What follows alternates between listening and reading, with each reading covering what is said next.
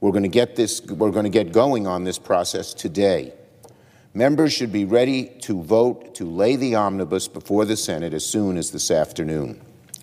We must finish passing this omnibus before the deadline on Friday when government funding runs out. But we hope to do it much sooner than that because we're mindful that a nor'easter is barreling down the East Coast on Thursday and Friday.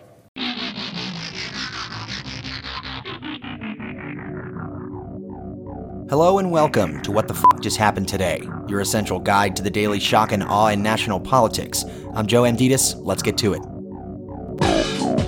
It's Tuesday, December 20th, 2022. Welcome to day 700.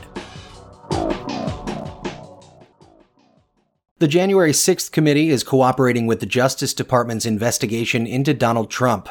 After Attorney General Merrick Garland appointed Jack Smith as special counsel last month, Smith requested evidence that the committee compiled over its 18 month investigation.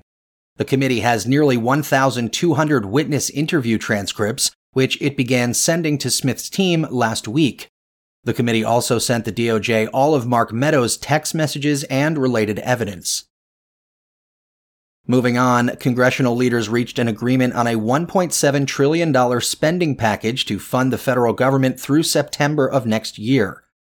The so-called omnibus bill, which comes in at a total of 4,155 pages, would provide $858 billion in defense spending, $772.5 billion for non-defense discretionary programs, 44.9 billion for emergency assistance to Ukraine, and roughly 40 billion in emergency funding to help communities recover from hurricanes, wildfires, and droughts.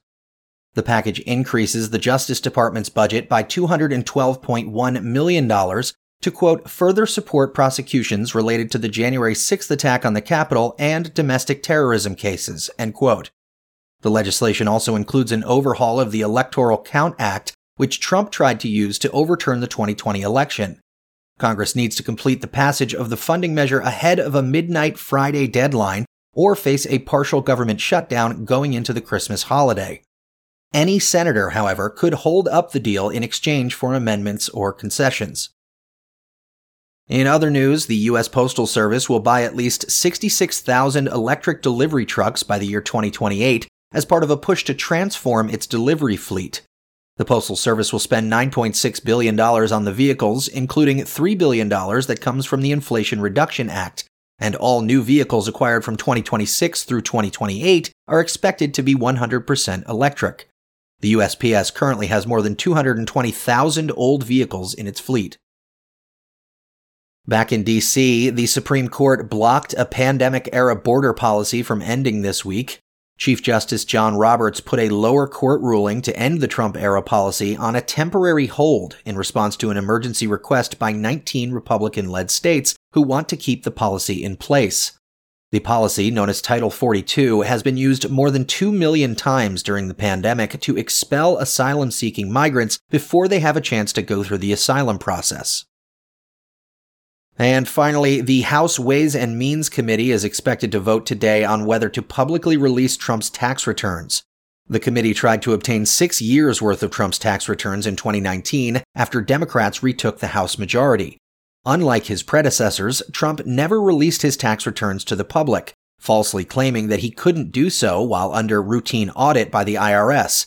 In 2020, it was reported that Trump had paid $750 in total for federal income taxes in 2016 and another $750 in 2017.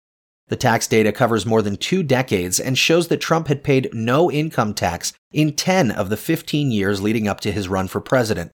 Before the committee's meeting, the top Republican on the committee called any release of Trump's tax records a quote, dangerous new political weapon, end quote, that quote, even Democrats will come to regret. That's all for now. You can find the links and sources for all of these stories on the main website. And as always, visit whatthefjusthappenedtoday.com for the latest news and headlines. Until next time, I'm Joe Amditis.